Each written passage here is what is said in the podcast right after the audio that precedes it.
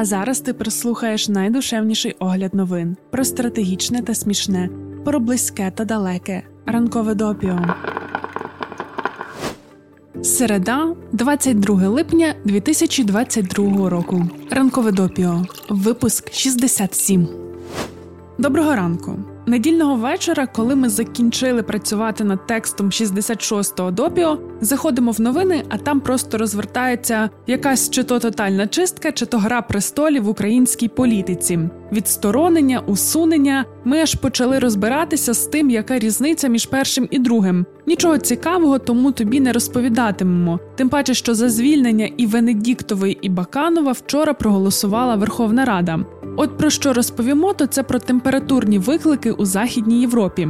Як відчайдушно ми чекаємо на призначення голови САП спеціалізованої антикорупційної прокуратури, так там чекають на пониження температури. Невблагана хвиля спеки показала, що екстремальні температури дедалі більше заважатимуть повсякденному життю. Вже було побито десятки теплових рекордів. Ключові сектори постраждали, а екстрені служби зіткнулися з поширенням лісових пожеж і зростанням кількості загиблих. Тепло перекочується в Європу через зону низького тиску на захід від Португалії. Потік проти годинникової стрілки навколо цієї зони притягнув гаряче повітря з північної Африки прямо до Західної Європи. Після піку у Західній Європі у вівторок очікується, що спека огорне Німеччину та Польщу, а потім відновиться над Південною Європою. Значна частина півночі Італії, яка стикається з однією з найгірших посух за останні десятиліття, залишається в режимі надзвичайного стану. Високі температури відчувають не лише у Західній Європі, хоча там це просто щось раніше немислиме, але й у США палюча спека поширюється із заходу до центральної частини країни. У неділю в Солт Лейк Сіті температура сягнула історичного максимуму. Подібна картина й у інших містах. Близько 40 мільйонів американців отримали попередження про надмірну спеку. Повернемося до Європи. У Франції офіційні особи попередили про тепловий апокаліпсис. Температура підскочила до 43 градусів за Цельсієм. Місцева метеорологічна служба встановила найвищий з можливих рівень небезпеки на ділянці узбережжя Атлантичного океану. Через лісові пожежі у Франції евакуювали понад 15 тисяч людей. Міністерство внутрішніх справ оголосило, що направить сотні додаткових пожежників у регіони, які найбільше постраждали від пожеж, включаючи популярні пляжі та місця відпочинку на західному узбережжі країни. У Парижі міська влада закликала жителів і туристів використовувати спеціальний вебсайт, щоб знайти 900 острівців прохолоди, включаючи парки, цвинтарі, басейни та музеї. Сайт також вказує на спеціальні маршрути охолодження, наприклад, вулиці з пишними деревами, які з'єднують ці прохолодні простори. У деяких будівлях використовуються труби з холодною водою як більш екологічна альтернатива кондиціонуванню повітря. Влада Іспанії заявила, що в багатьох місцях наявні пожежні літаки вже працюють на повну потужність. Моделі Іспанського державного інституту охорони здоров'я імені Карлоса III підрахували, що щонайменше 350 людей померли протягом попереднього тижня внаслідок спеки в країні. Це значно перевищує середньотижневий показник у близько 60 смертей. Але водночас сьогоднішня картина відповідає впливу спеки на смертність і у попередні роки. Міністерство охорони здоров'я Португалії повідомило, що минулого тижня через спеку померли 659 осіб. Здебільшого це літні люди. Загалом кількість смертельних випадків, спричинених спекою, може перевищувати оцінки. Інколи потрібні дні або тижні, поки влада матиме чітке розуміння кількості смертей, пов'язаних із температурними умовами. Важко оцінити картину в режимі реального часу. Вчора, 19 липня, у Сполученому Королівстві був найспекотніший день за всю історію спостережень. Вранці температура сягнула 39,1 градусу за Цельсієм, і це був лише початок. Прогнози показували, що варто очікувати більше 40. У порівнянні з південною Європою цифра не так, щоб вражала, але йдеться про країну не адаптовану, щоб витримувати спеку. Немає системи широкого кондиціонування повітря. Мало будинків мають кондиціонери, натомість помешкання традиційно будували для збереження тепла. Окрім того, люди з низьким рівнем доходу не можуть дозволити кондиціонер через високі платіжки за електроенергію. Влада Сполученого Королівства оголосила надзвичайний стан і вперше видала попередження про червону екстремальну спеку. Так вони намагаються адаптувати інфраструктуру та людей до спеки. У Лондоні історичний Хаммерсмітський міст через річку Темзо загорнули в ізоляційну фольгу, щоб захистити чавунні прольоти від тріщин. Транспортні служби порадили пасажирам та пасажиркам триматися подалі одне від одного та наказали потягам сповільнити рух. Мер Лондона Садік Хан попередив пасажирів уникати будь-якого громадського транспорту, включно з лондонським метро, якщо немає крайньої необхідності. У спекотні дні метро перетворюється на сауну. Система, частини якої датуються вікторіанською епохою, ніколи не бачила таких температур, як сьогодні. Бригади технічного обслуговування слідкують за тим, щоб колії не згиналися та не вигиналися. Через повідомлення про танення злітно-посадових смуг і доріг літаки були перенаправлені щонайменше з двох аеропортів.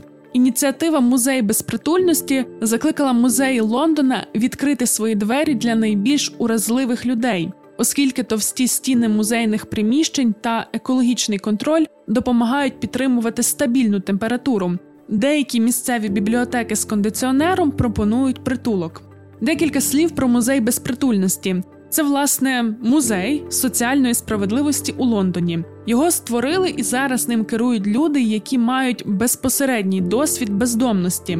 Актуальна спека вкотре пожвавила дискусії про те, як підготувати міста та людей до наслідків зміни клімату. Це вже невідворотний процес. Ми усі маємо адаптовуватися десь до високих температур, десь до суворих морозів чи сильних повеней. Пригадуємо, що минулого року Львовом пройшлися дві сильні бурі. Під час однієї з них ми мали робочу зустріч у кав'ярні. Було страшно, але ще більш страшно від розуміння тотальної неготовності міста до таких катаклізмів. І зараз маємо для тебе рекомендацію. В Україні не так багато тих, хто займається саме питанням кліматичної зміни.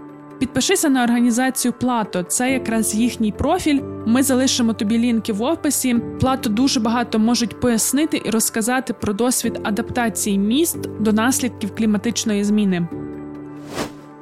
Коли ми створюємо цей випуск допіо, то стрічки новин ще не заполонила інформація про візит Путіна до Ірану. Про нього ми ймовірно розповідатимемо тобі вже наступного разу. До речі, наступний раз буде не в п'ятницю, а вже у понеділок. А зараз ми розповімо про іншу важливу політичну поїздку. Міністр закордонних справ Південної Кореї Пак Джин із трьохденним візитом завітав до Японії. Там він зустрівся зі своїм японським колегою Йошимаса Хаяші. Візит був дуже важливий, оскільки це вперше за чотири роки південнокорейський міністр закордонних справ прибув до Японії. За попереднього президента Південної Кореї історично складні відносини з Японією ще більш ускладнилися і як наслідок погіршилися. Корейський півострів був японською колонією з 1910 до 1945 року. Цей період є болючим і часто спричиняє недовіру і конфлікти й сьогодні.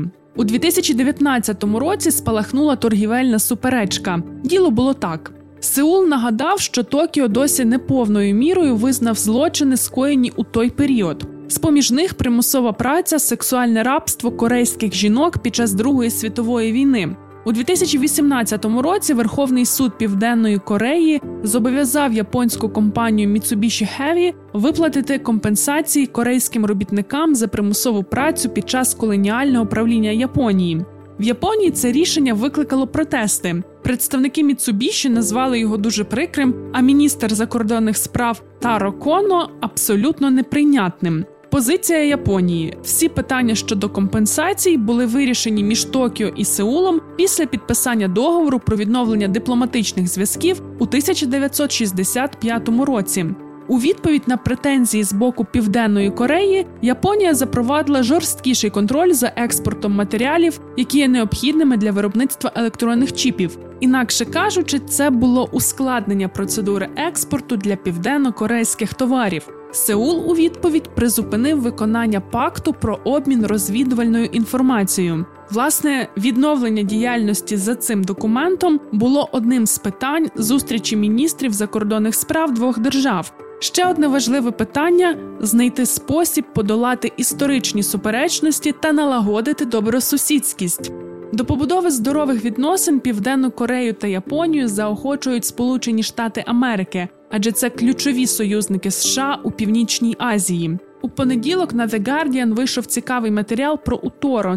Це невеликий район поблизу Кіото на заході Японії. Там живе корейська спільнота з часів Другої світової війни, коли з корейського півострова привезли робітників для будівництва аеродрому. Коли будівельні роботи закінчилися після поразки Японії в 1945 році, 1300 корейців опинилися покинутими в утором. Вони пережили погане житло та антисанітарію, бідність і безробіття, а також звинувачення в тому, що незаконно окупували район. У Торо район расизму та соціального розколу. Зростання антикорейських настроїв спонукало уряд Японії запровадити закон про заборону ненависті в 2016 році. Але як ми зрозуміли, це доволі беззубий закон, оскільки він не передбачає покарання для порушників. Лише Кавасакі, місто поблизу Токіо з великою корейською громадою, визнало ворожнечу кримінальним злочином, який карається штрафом у розмірі близько 3,5 тисяч доларів.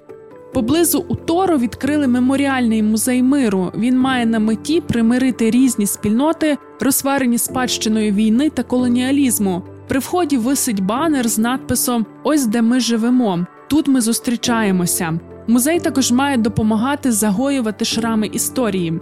У цих новинах про японсько-корейські відносини ми хочемо звернути твою увагу, що сьогодні у нас 2022 рік, а шрами історії досі болять. А ще лише зараз, у 2020 році, відкривають музей. Топ-дипломати зустрічаються, щоб шукати рішення історичним суперечностям, і це правильно. Біль потребує часу. Тому, коли ти бачиш, як, наприклад, західноєвропейські університети роблять дискусії за участі українців та росіян, організовують спільні студентські програми чи концерти, вкажи таким горе організаторам на досвід Японії та Південної Кореї, і що рани мають затягнутися, і на це потрібні роки, довгі роки. Не треба зараз займатися маячнею.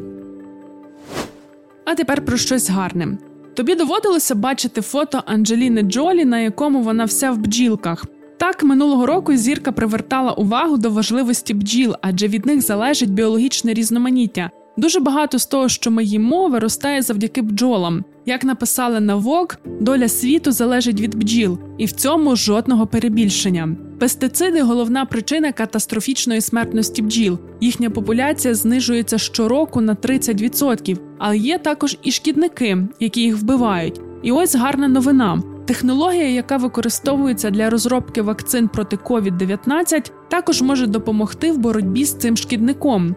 Greenlight Biosciences розробляє сироп на основі РНК для боротьби з кліщами Вароа, паразитами, які прикріплюються до медоносних бджіл і харчуються ними, поширюючи хвороби. РНК діє як вимикач, який заважає кліщам, порушує їхню здатність відкладати потомство, яке прикріплюється до бджіл. На відміну від хімічних засобів, які існують для боротьби з кліщами, РНК зустрічається в природі та розкладається. При цьому не завдає жодної шкоди бджолам. Продукт поміщається в конверт з отворами, який бджолярі ставлять у вулик. Решту роблять самі бджоли, доставляють сироп туди, де кліщі. Greenlight планує подати свій продукт на схвалення в Агентство охорони навколишнього середовища США до кінця року, і в разі схвалення він може бути комерційно доступним до 2024 року. Продовжимо зоологічні новини у місті Лоббурі, що в Таїланді, міські макаки починають відверту злочинну діяльність. Тварини там вже давно живуть. Можливо, тобі доводилося бачити якісь світлини в інстаграмчику. Все почалося зі стародавнього храму Пхара Пранг Самйот, де їх зазвичай годували свіжими фруктами. З часом популяція зростала, і макаки поширилися на нові райони міста. Цього року вони геть розбешкетувалися. Справа в тому, що до пандемії до міста приїжджало багато туристів та туристок саме з метою повзаємодіяти зі славнозвісними пустотливими макаками, побачити їх і погодувати солодкими сиропами, йогуртами та фруктами.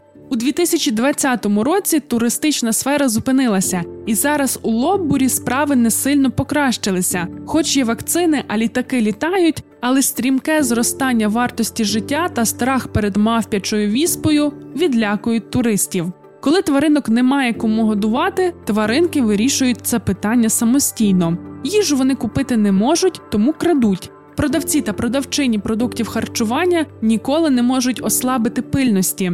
Хвостаті злодії скрізь. Вони спритні і нахабні: манго, сантол, арахіс беруть усе, що можуть, навіть аксесуари для волосся. Ось такі справи у лоборі. Ну а зараз тільки до ранкової кави про події стислом. Відома авіаційна демонстраційна команда ВМС США Блакитні Ангели в понеділок назвала ім'я першої пілотеси в історії ескадрильї лейтенантка Аманда Лі. Жінки з військово-морського флоту та морської піхоти служили в блакитних ангелах протягом 55 років, але раніше ніколи не пілотували. В Індії група шахраїв організувала фейкову прем'єр-лігу з крикету, щоб обдурити російських гравців на ставках. Змагання дійшли до чвертьфіналу, перш ніж їх зупинила індійська поліція. Фейковий турнір стартував через три тижні після завершення справжньої ліги у травні. Для цього аферисти орендували віддалену ферму в західному штаті Гуджарат і облаштували поле для крикету з розміткою та освітленням. Також встановили камери високої чіткості, і використовували комп'ютерну графіку, щоб відображати результати на екрані. Матчі транслювали у прямому ефірі на ютуб каналі Indian Premier Cricket League. Соломонові острови, про які ми вже тобі неодноразово розповідали, зокрема про те, що вони заключили угоду про військову присутність з Китаєм, здається, відмовляються від своїх попередніх планів. Прем'єр-міністр Согаваре заявив, що на Соломонових островах ніколи не буде китайської військової бази, оскільки її присутність стане загрозою безпеці регіону і зробить його країною ворогом інших країн Океанії.